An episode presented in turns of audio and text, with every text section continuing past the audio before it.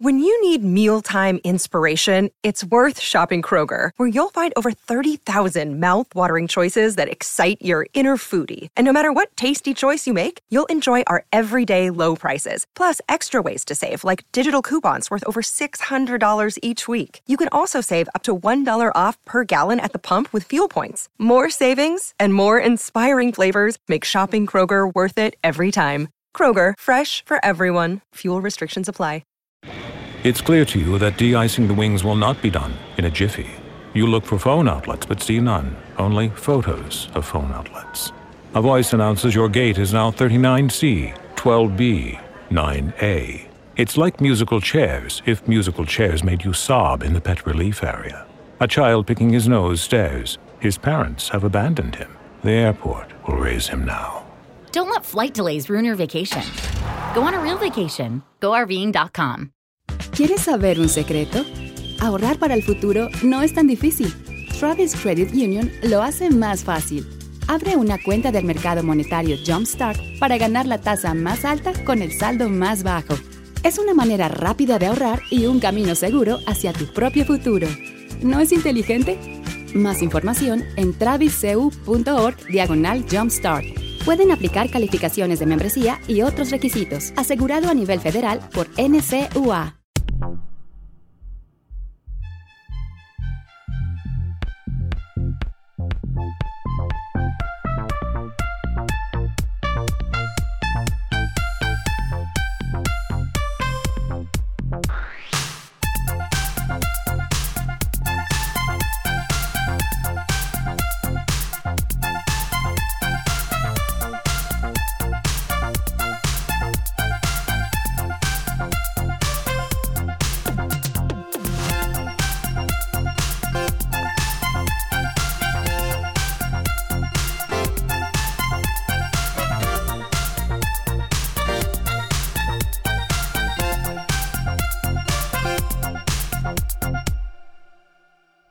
Me and AU, Episode 2 Werewolf Hypothesis. It doesn't take that much to make a fandom friend. In real life, most of the people you meet, who even knows what they're really like? The person you just passed on the street who's riding the bus next to you, who makes your lunch, could be every bit as into bread baking or dancing or YouTube celebrities as you are. But how do you ever find out? Online, in fandom, you already know you all want to be there. It takes some of the pressure off. Like, take Ray Gambit, or uh, I think she goes by Jennifer in real life. She mostly posts stuff about obscure superheroes. We're talking about the guys who maybe show up for one episode in kids' animated shows, and the whole joke is can you believe this was a real character in 1958 or whatever? In any universe where Selkirk didn't exist, we'd never get to know each other. I live in British Columbia, and I'm pretty sure she's in New Brunswick, which is basically on the other side of the country. Plus, some of the stuff she posts makes me think she might have a kid? But back when the show's first episode dropped, she was the only person who seemed to be able to find promo shots for the rest of the season. And after I started following her, it turned out she knows like a crazy amount of stuff about fairy lore. And when the stupid coffee shop you work at earworms you by playing the same sad dude folk singer all day for weeks, her music recommendations are pretty great. So these days, if I see something online about some supervillain from the 70s with a teapot for a head, I send it her way. It's little stuff, but it's cool stuff, you know? The people you'd never meet, never connect with without. New text post on Wednesday, May 27th by user Hella Enchanted. So, Selkirk fandom, if you're out there, who wants to read my 5,000 word essay, Garrett Last Name, Secret Werewolf? Uh, yes, please. Tell me all your theories immediately. Also, hi! Yes, the fandom does exist. There are at least six of us, and we don't bite, I promise. We mostly tag posts with Selkirk or Selkirk TV or, uh, if you're me, who cursed Tony Vincetti? In all caps. Also, uh, I just did that one time, but the question stands. Can't wait to read your essay. Since exactly one person asked for it, secret werewolf theory. An argument in three points. Point one the moon. We've had at least one clear shot of the moon in every episode to date, from a full moon in the pilot to the waxing moon we saw over the credits last night. The show is telling us this is important information. Now, think about the first time we meet Garrett. When Jody calls him for backup, we hear his cell phone ring over a shot of that big yellow full moon before the camera pans down to our first look at the man himself. In the bushes, covered in grime and smoking a joint. We learn a lot about Garrett's character in that moment. And I think the link between him and the moon is just as important a piece of information. Point two scent. It may not take werewolf senses to sniff out a kilo of fairy enhanced marijuana stuffed in someone's backpack, but I think the writers were highlighting Garrett's enhanced sense of smell before the latest episode. If you watch the pilot, it seems like he can smell the curse on Tony while he's still covered in blood, which we are told drowned out the smell for Jody, who's trained to perceive things beyond the mundane but hasn't shown any signs of being supernatural. Feel free to argue about this with me, but the face Garrett makes when he first meets Tony is the face my mom used to make when our dog would vomit on her bed. Point three the jawline. Garrett goes from mountain man to clean shaven between episodes one and two and is getting hairier every week as we get closer to, you guessed it, another full moon. Admittedly, this one could be because the pilot was filmed well before the rest of the series, but I'm staying suspicious. Your bio was short. Ella, 22, she, her. I shan't marry the prince, in quotation marks, like it was from something. That was it.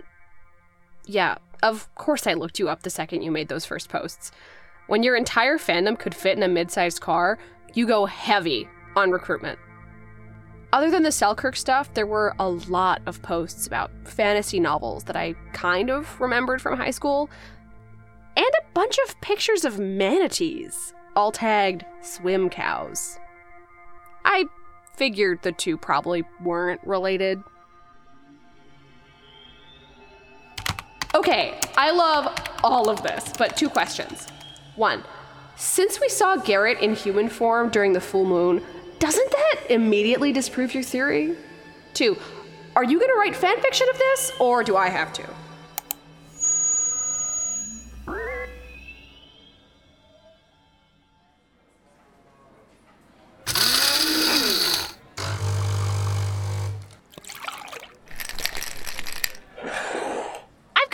Coffee, half sweet for Phoebe. Phoebe? Hey, great. Enjoy your drink. No, you have a good day. You're in a really good mood. Thanks for making that sound super weird. Dude, I was here when that guy yelled at you about caramel sauce for a straight minute. Yeah.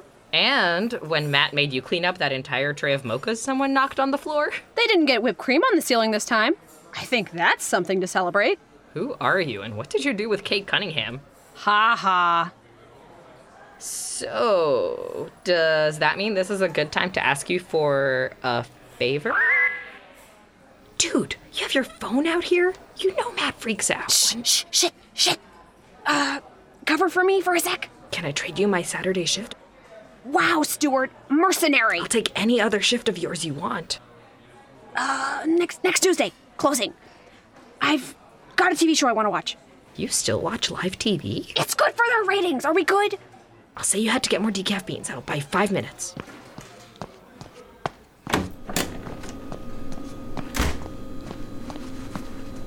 To answer your questions in order, a cunning plan. One, I know there's no official confirmation on how werewolves work in Selkirk yet, but I'm assuming they can change forms at will until proven otherwise. Two, give me another week to finish a chapter. But in the meantime. Garrett could feel his skin start to ripple as the bones underneath shifted. lengthening his face into a long canine muzzle. The physical shift always reminded him of cracking his knuckles, down to the soft pop of air released from the joints. Not so unpleasant. The extra hair coming in was worse. New fur itched like hell. His front paws hit the dirt with two gentle thumps as gravity recentered itself for four legs, and the color washed out of the world as a new wave of scents rushed in. The musky smell of the beast was still there, under layers of campfire smoke and squirrel, and the bright, sour smell of fear sweat coming off a man who had backed away into a nearby tree. Garrett? Tony's voice was high and strained. Another dose of fear wafted off of him, lighting up in Garrett's brain like heat off an infrared map. Mm, uh, surprise? Tony's knees went out from under him. Don't freak out. Garrett tried instead. As though either of them were capable of rewinding time to make that happen. From somewhere that was still too close for comfort, another roar went up, echoing across the valley. And a new scent pressed up through the mist of fear. Blood. Freshly spilled. Mm. Uh, maybe just stay here. He took off running. Tony didn't follow. Hey, Kate, you coming? One second. Post liked by user. A cunning plan.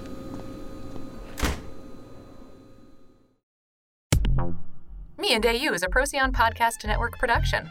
You can find transcripts for every episode of the show, as well as information about our other podcasts at procyonpodcasts.com. A big thank you to everyone who has said something nice or shouted out the podcast over the past two weeks. Seeing your reactions so far has been really, really great, and that word of mouth does make a huge difference to a new podcast like this one. So, if you also know somebody who could use a break from writing essay length metas about werewolves, send them our way. Also, holy smokes, a huge thank you to Sapphire Young, Karen Z-H, and my fiance Alana McFall, whose pledge notification interrupted my first try to record this, for becoming our first patrons. I wasn't actually going to mention the Patreon page on the show for another couple weeks, so good work on the internet sleuthing, all. Also, Karen made some extremely cute fan art for episode one, which we've shared on our social medias, and you owe it to yourselves to check that out. Again, thank you so much. This episode was written and produced by Andrea Clausen, with sound design by Aaron Bauman. Our theme song is by Samantha Jean Rivers, logo by Alex Yoon. The voice of Kate is Philomena. The voice of Ella is Elisa Park. The voice of Stuart is Huck Malamud. The voice of Tony is Ben Moody. The voice of Garrett is Sam B. Wynn. Find us on Twitter and Tumblr at Me and AU Pod. We'll see you in two weeks.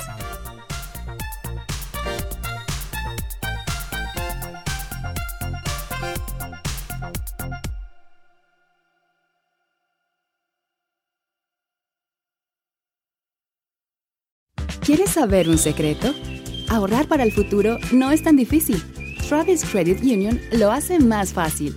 Abre una cuenta del mercado monetario Jumpstart para ganar la tasa más alta con el saldo más bajo.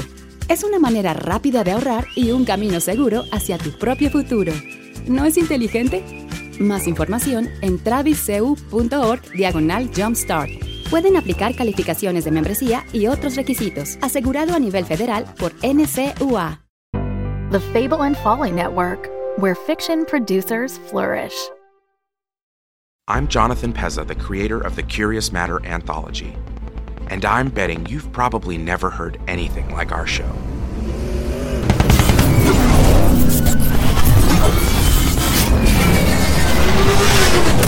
Scratch another one. How many are still on our six? You want me to stop shooting and count? I'm out. Reload.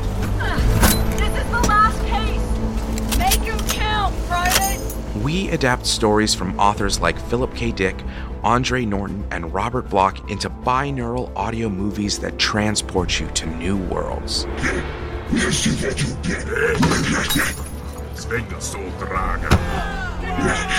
get them out of here! That's it!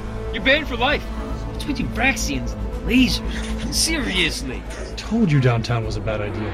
In our brand new season, we explore farther into the what ifs. You think, in these instances, that somehow simply by believing things are different, they changed. Doubt. I don't follow. I doubt something and um they don't change per se. They cease to ever have been. We delve deeper into the realms of horror and science fiction. Nerves of steel, boys. James, sir. Please. There's no need for this. I do not believe that whatever that is can understand you. Robert, I know you are in there somewhere. If you are, we are. I made it through the barrier! It's got a hold me! It's dragging him out! Sam! Beast! What? Just get to my knife!